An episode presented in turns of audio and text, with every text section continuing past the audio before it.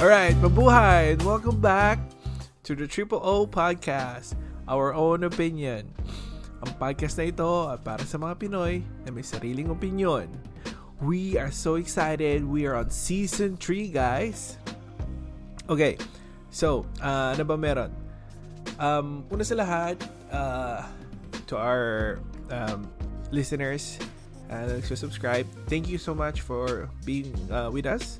And to those who are new, please uh, don't forget to subscribe to us and check our ano, uh, Facebook, our webpage, our Instagram, and all of that. You already know. So go check it out.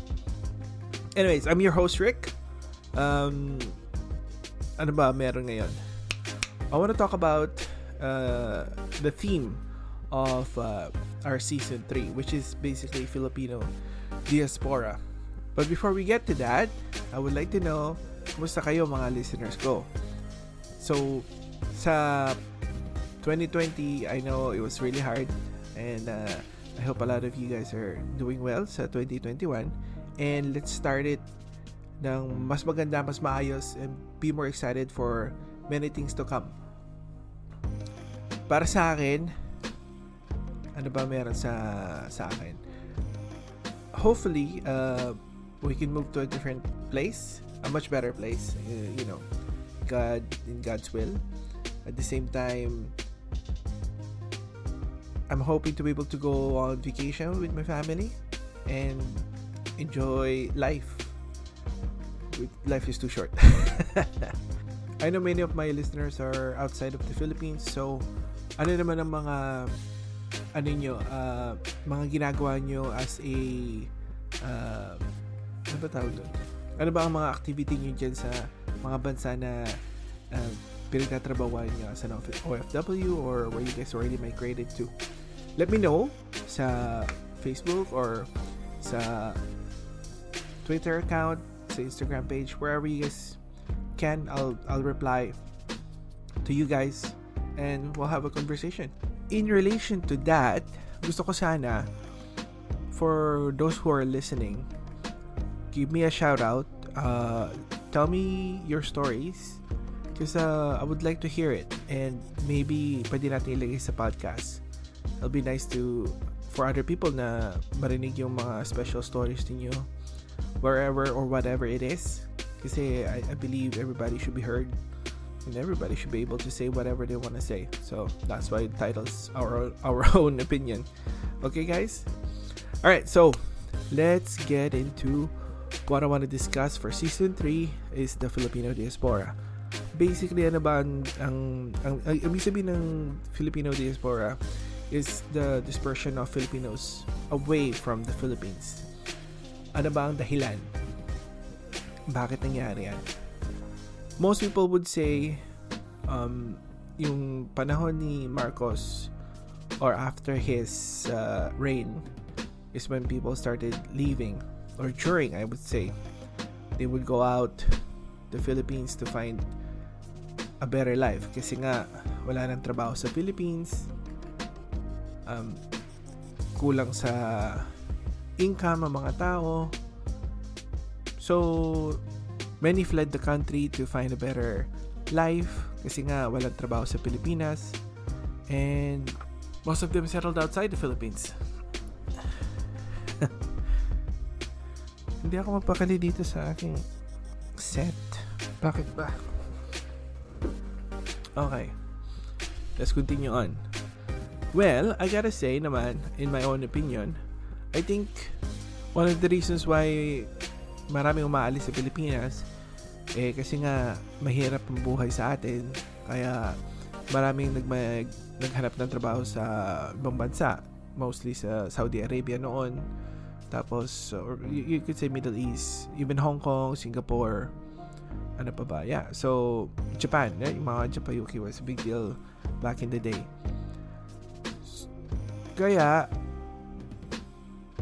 yun ang um, the majority kung bakit umalis ang mga Pilipino sa bansa natin. Pero, one of the things that um, we're gonna be talking about sa season 3, one of our episodes, or a few of our episodes actually kasi yung one of the few reasons bakit umalis ang mga Pilipino doon is not really because they want to leave the Philippines but because it was a circumstance of why maraming Filipino nurses sa United States was because um, merong program na kung saan America needed cheap nursing labor. So, maraming mga Filipino nurses ang maagang pumunta sa Amerika and most of them settled there na. So, isa isa yung dahilan. And then another one yung yung sa Hawaii. But maraming Pilipino sa Hawaii. Yung mga Filipino farmers na nagano ng ng pineapple. Kaya maraming Pinoy sa ano eh sa Hawaii. Isa na 'yun sa mga dahilan. Tapos ano pa ba yung mga Filipino engineers. We were one of the best back in the day. Kung compare mo sila yung kanilang mga bayad noon sa mga Koreans or any other na lahi ngayon, malaki ang bayad ng mga Pinoy noon. And they were being hired all the way from the Philippines all the way to to the Middle East. That's why maraming ano, uh, engineer sa atin sa Middle East even now because they know Filipinos are good. Thing is, naging cheap ang labor natin because you know, yung economy ng Philippines bumagsak. So in many ways, we already were leaving the Philippines not just because of um, yung Marcos's era, but at the same time, the Marcos era pushed it, and even you know the Aquino administration and the Marcos or I mean Ramos, they still weren't able to fix our country economically, and even what it is right now. You know, but more power to Duterte. so you know, like they didn't do anything so nag-continue yung ano yung yung pag-alis ng mga Pilipino sa bansa natin. And naging yun ang major income natin yung ating mga remit ano? Remittance. Kaya there you go. So that's why there's a lot of Filipinos uh, outside the Philippines. And that's why ang gusto kong pag-usapan yung ating Filipino diaspora. Ano ba ang nangyari sa mga Pinoy na umalis sa ating bansa. Are they okay? How hard yung kanilang pamumuhay? Ano pinagkaiba ng OFW sa sa immigrant? Ano ang pinagkaiba ng immigrant sa um, ang tawag nito yung pinanganak na sa sa ibang bansa na Filipino and how is it for a young Filipino growing up in a different country you know that those people there don't think na they are what let's say America. Like you're not American because you're not white you know? Ano yung kanilang pamumuhay? So I, I would like to explore that and I would love to ha- other to hear other people's stories kasi it's a good one. It's everybody's story is different and they're unique and uh, it'll be great to hear them uh, tell their their part. Experience and all ano pa ba? So, a few topics ng ano natin, ng ng podcast will be like I said, yung growing growing up outside the Philippines, right? And then I have a friend who who actually is uh ang tawag nito, lumaki siya sa Japan and then UK and a few places kasi I think his dad was moving all around because of his job. So he is a Filipino but never really spoke Tagalog when he was young. Barely knew what Filipino history was. So in many ways, meron siyang identity parang problem kung ano talaga siya. But yeah, that's that's pretty cool kasi now he knows like we hang out and everything. Um it's great. It's great to hear his story. I think uh, it's one of those things that we should hear. Ano pa ba? Pinoy stereotype overseas. Now, sa mga la, sa labas ng or yung mga taga Pilipinas most of you guys wouldn't know when ang mga nagwo-work sa ibang bansa may mga stigma kami sa mga immigrant may mga stigma kami na kung saan yung parang ang tingin nila oh you're Filipino oh you must be in healthcare ganyan. Or pag nakakita ka ng uh, Pinay na asawa ng puti they would say oh you know male in bride yan parang ganon. So there's really there's good and bad stigma pagdating sa atin. So we're gonna explore that stereotype. And hopefully we can have a another podcast collaboration for for this uh, segment. I mean for this episode. And um, i think uh, it would be great to have because they have experience um, from a few places that they were they've already been. And for my part it's the same thing. So i'm excited for this one. Uh, i hope we can push for this and uh, get this episode out. And hopefully you guys can learn from it. And uh, uh enjoy enjoy the uh, the episode. And then number three ang Filipino crab mentality which is still rampant today. And I just wish uh, you know what? I would it's kind of strong naman yung rampant pero you can still see it kasi sa atin eh. Pero for for many sa mga I would say educated na na Filipino. There's less of it.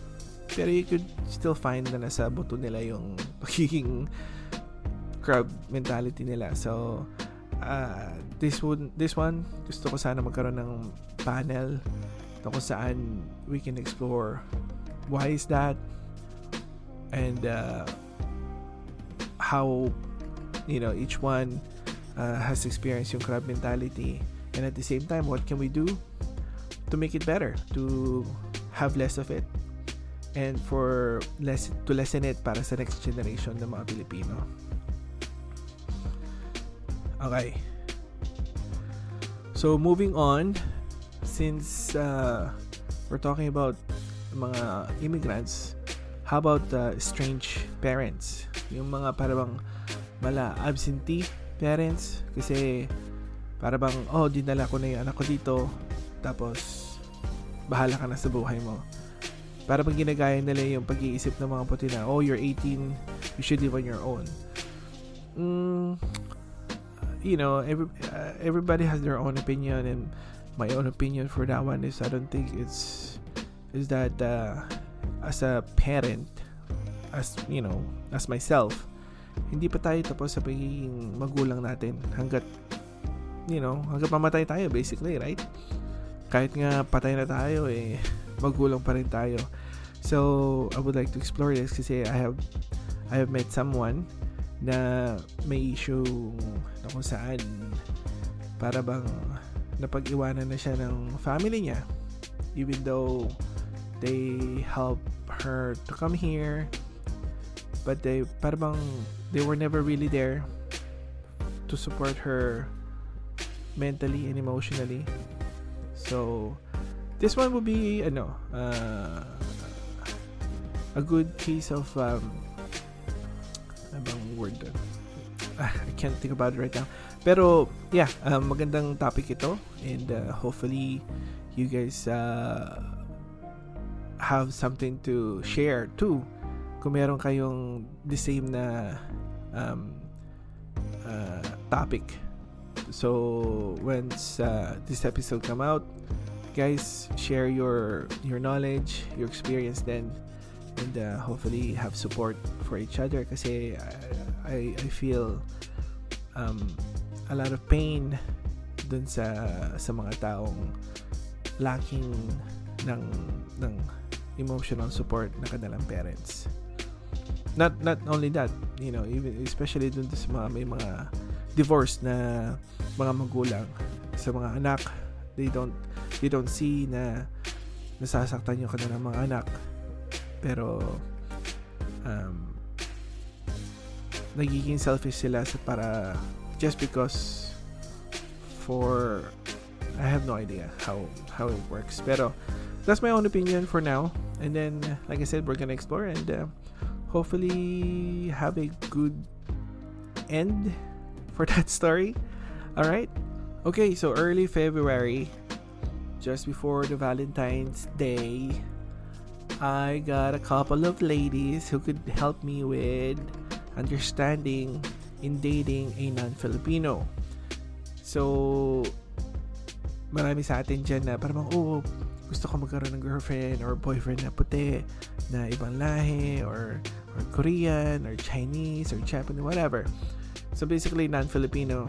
Uh, here's the episode. Uh, wait for it. It's coming soon. Na kung saan these two ladies uh, have dated different lahe. They're exactly different lahe. So, we're gonna have two different sides of um, experience ng European and uh, Asian. So this will be fun and exciting, especially it's you know it's the love season. So and in many ways I like the ending because uh, I don't want to spoil anything, pero yeah, there's a there's a good uh, ending due to the stories nila. Um, yeah, so wait for that and uh, I'm excited. I'm excited for that uh, episode. And at the same time, and at the same time, meron din tayong single mom na Filipina. Now, iyon, I'm really like wanting to know like how it is. I cannot pretend that I understand ang pag-iisip ng isang single mom or even a single dad. Pero to actually hear it from another person their life experience and share it with you guys. I think uh, we can all learn from from this person and uh, and hopefully she can share much more of her ups and downs, but mostly ups, and then uh, and help yung iba din natin dyan mga kabayan na single mom, single dad, and uh, and maybe can you guys uh, help me find her um, the true love. right? So, yeah. It's another one uh, episode. I think it'll be great uh, sa mga Filipino dyan. So, tune in, guys. Oh, by the way, if you have not, okay, because if you guys like this uh, topics that uh, um, I'm you guys letting you know, uh, don't forget to leave us a review and join our conversation sa Twitter and Facebook account. And at the same time, don't forget to subscribe. Okay? Wherever you guys listen or you're listening uh, your, your podcast right now, subscribe. Subscribe, guys. Subscribe. Punta ako ng stutter minsan kasi. Nakakasar. Alam mo kasi meron akong parang camera shy. sa mga nakikinig, I also uh, do um, ano nito, uh, video recording uh, for our YouTube. So, that's why hindi ako makatitig sa sarili kong mga mata. Alright, saan ba tayo? Um, okay, this one, uh, I really like because, uh, you know, everybody's into food. So, the question is, why is Filipino food not very popular worldwide? And hopefully, yung mga friends natin dyan sa Middle East, the mga chef, cook, you guys can help me with this one. Uh, share your experience, yung mga your own thoughts, your own opinion. On this episode, uh, hopefully we can get somebody to help us. And if you are hearing this now, and if you actually want to be, hopefully be uh, a guest, let me know. Uh, give me a shout sa sa messenger or anything. Okay, guys? E- even sa email. Okay? Um, kasi kung tutusin, why, di ba? Why, why, why is it not as popular as sushi, Japanese food? Okay? I, I think, you know, Jollibee itself is like, ah, sarap. Right? Kasi kung tutusin, if you guys are, you go to States, and you you see other people, yung mga ibang lahi, not just like white, you got black, Latino, other Middle Easterns, they're like, ay, masarap ang Jollibee. Because uh, at the same time, ang kinaganda ng Jollibee, punta ka sa Jollibee, gusto mo ng, ng hotdog, meron silang hotdog. Gusto mo ng burger, may burger. Gusto mo ng chicken, may chicken. Gusto mo ng spaghetti, may spaghetti. Kahit na anong lahi, pwedeng kumain sa Jollibee. Hindi lang sila plain burger. And hopefully, we can help Jollibee sa to be much bigger sa West. Sa mga nakikinig natin dito lalo sa Canada. Alright, so yeah. So, Filipino food should be much more popular worldwide. So let us help our Filipino community by eating and uh, what do you call this? Um, exploring or uh, sharing our Filipino food.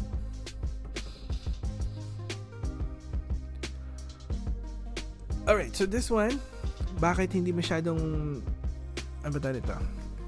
For this one, bakit or why is the Filipino actors or actresses or anybody na nasa Hollywood is not so popular, right? Me and my recurring co-host J to the C have already explored this a bit, and uh, this is gonna be one of those fun episode.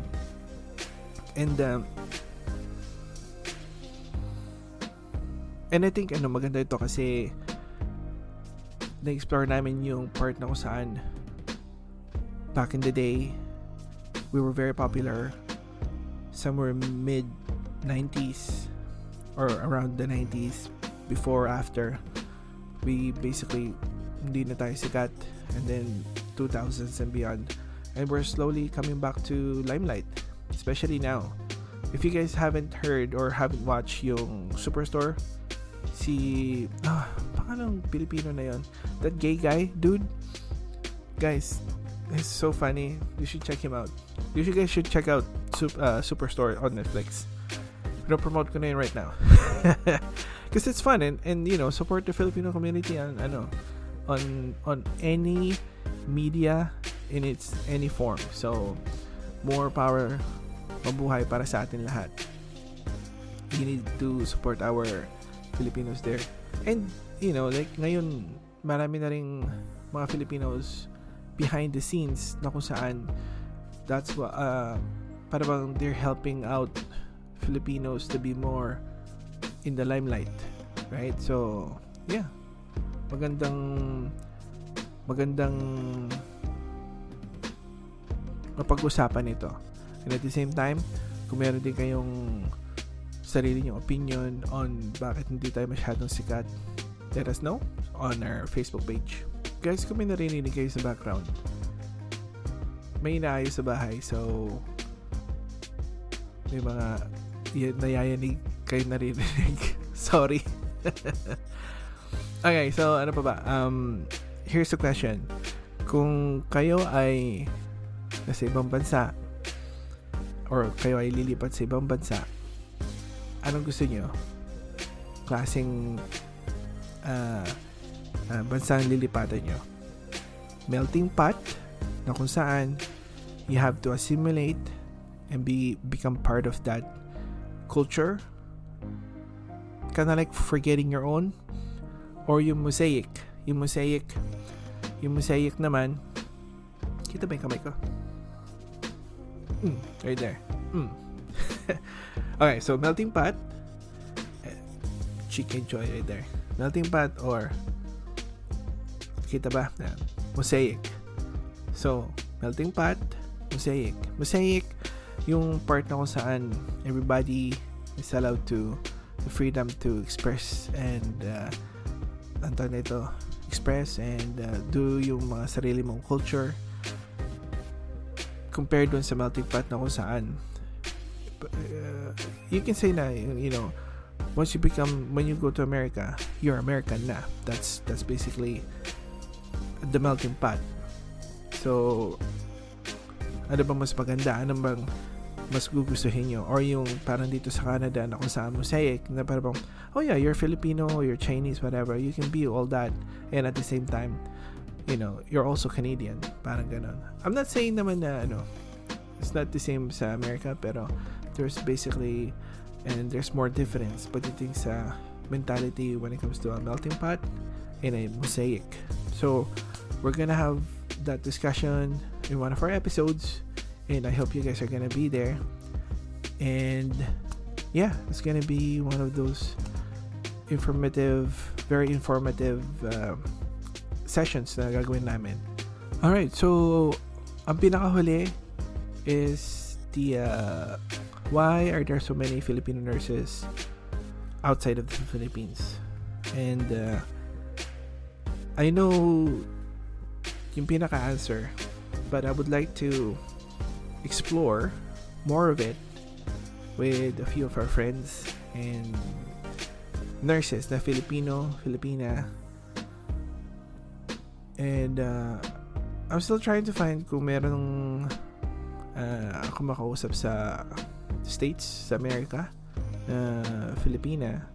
And um, maybe they can give us a much more in-depth history or at least experience nila doon on why much more popular ang ang mga nurse Filipino nurses not just in America I guess pero at the same time all around the world kasi actually maraming Filipino nurses din sa Middle East and even sa UK as far as I know basically wherever you go may pag may nakita kang healthcare ma- Filipino nurse yan.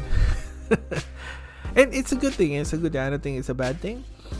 Uh, and, and like I said it's one of those stereotype para sa atin.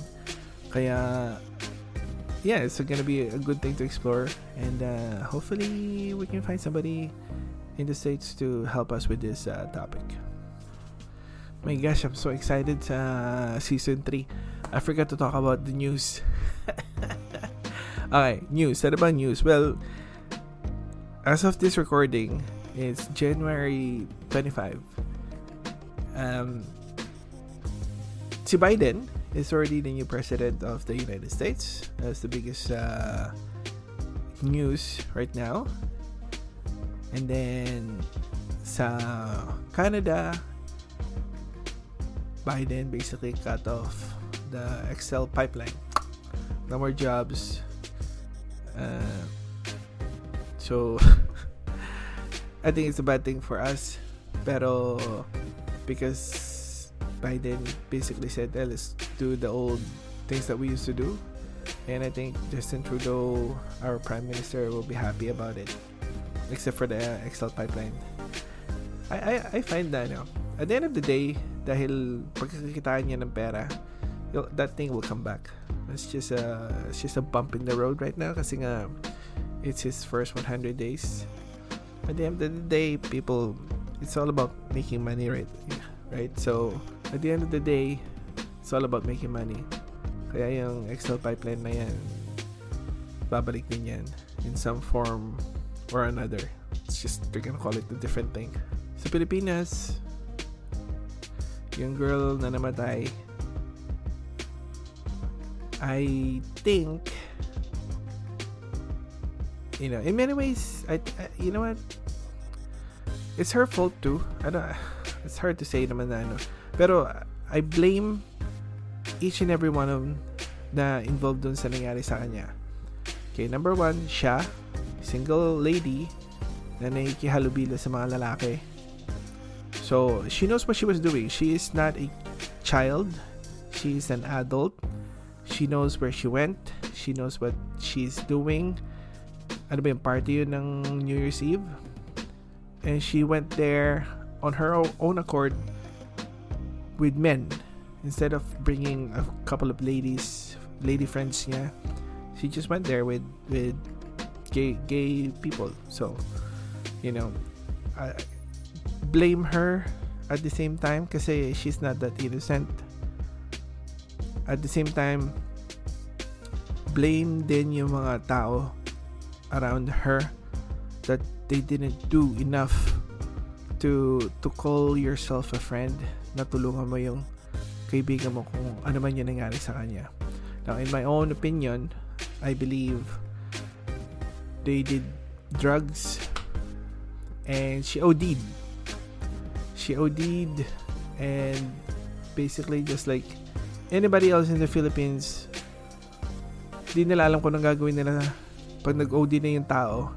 They're just like, ano nangyayari sa kanya? Ano nangyayari sa kanya? And then basically, she died. And they all look terrified, I guess. Like, wala akong ginawa dyan, wala akong kinalaman dyan. Hindi ako nagbigay ng droga sa kanya, whatever. So, I feel sad na ganun ang ating sistema na kung saan you could have just called 911 and easily have somebody help her right away. But instead, they don't know what to do. They don't even know what phone number should they call. And uh, that's why, pag tatanungin mo sila, ay, yung ano, even yung yung truth machine, whatever you call that one, they probably give you the right answer na, did you kill her? They will all say no, and that would all be correct. Pero pag tinanong mo silang, did you guys drug her? And they say no, that thing would just probably like, you know, they're basically saying lying, and at the same time, did she OD?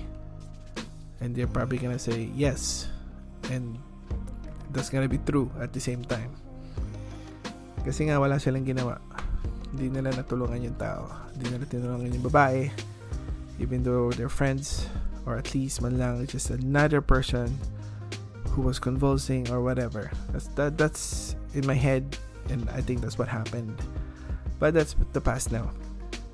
Well, hopefully naman mabigyan ng justice siya in many ways para din naman sa kapakanan ng mga ibang tao sa Pilipinas na para bang kung may nangyari sa'yo you should we should all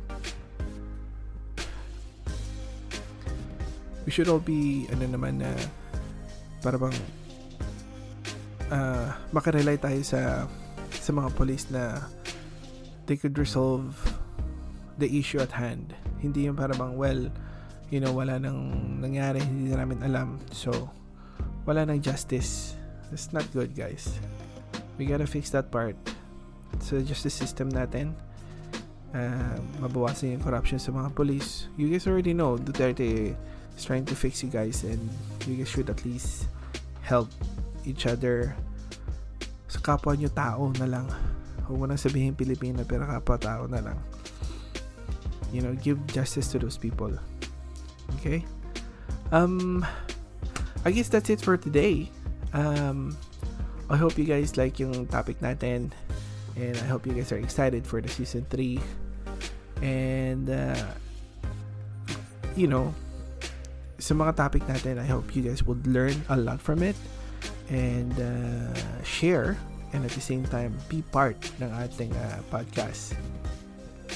So for the next episode, I'll be you know, with uh, J to the C about the Filipino ano ba yun? Filipino oh yung yung mga Filipino actors or oh, sabi na Filipino artists why they're not so popular in Hollywood. All right? So um don't forget to subscribe wherever you get yung podcast ninyo so you guys can listen to that one and so before we go, just to reiterate, season 3 is all about Filipino diaspora. And uh, ano pa ba? Uh, I guess that's it. Uh, Paulit-ulit naman ako. Okay. So that's it guys. Um, thank you for listening. So don't forget to check our website, Facebook, Instagram, and our YouTube channel. I uploaded a lot more content there for you guys to consume and hopefully would like and share to other people. Alright? That's it, guys. Ano pa ba? Wala na. Thank you, thank you for listening. You guys are great. Keep listening to us. Keep watching.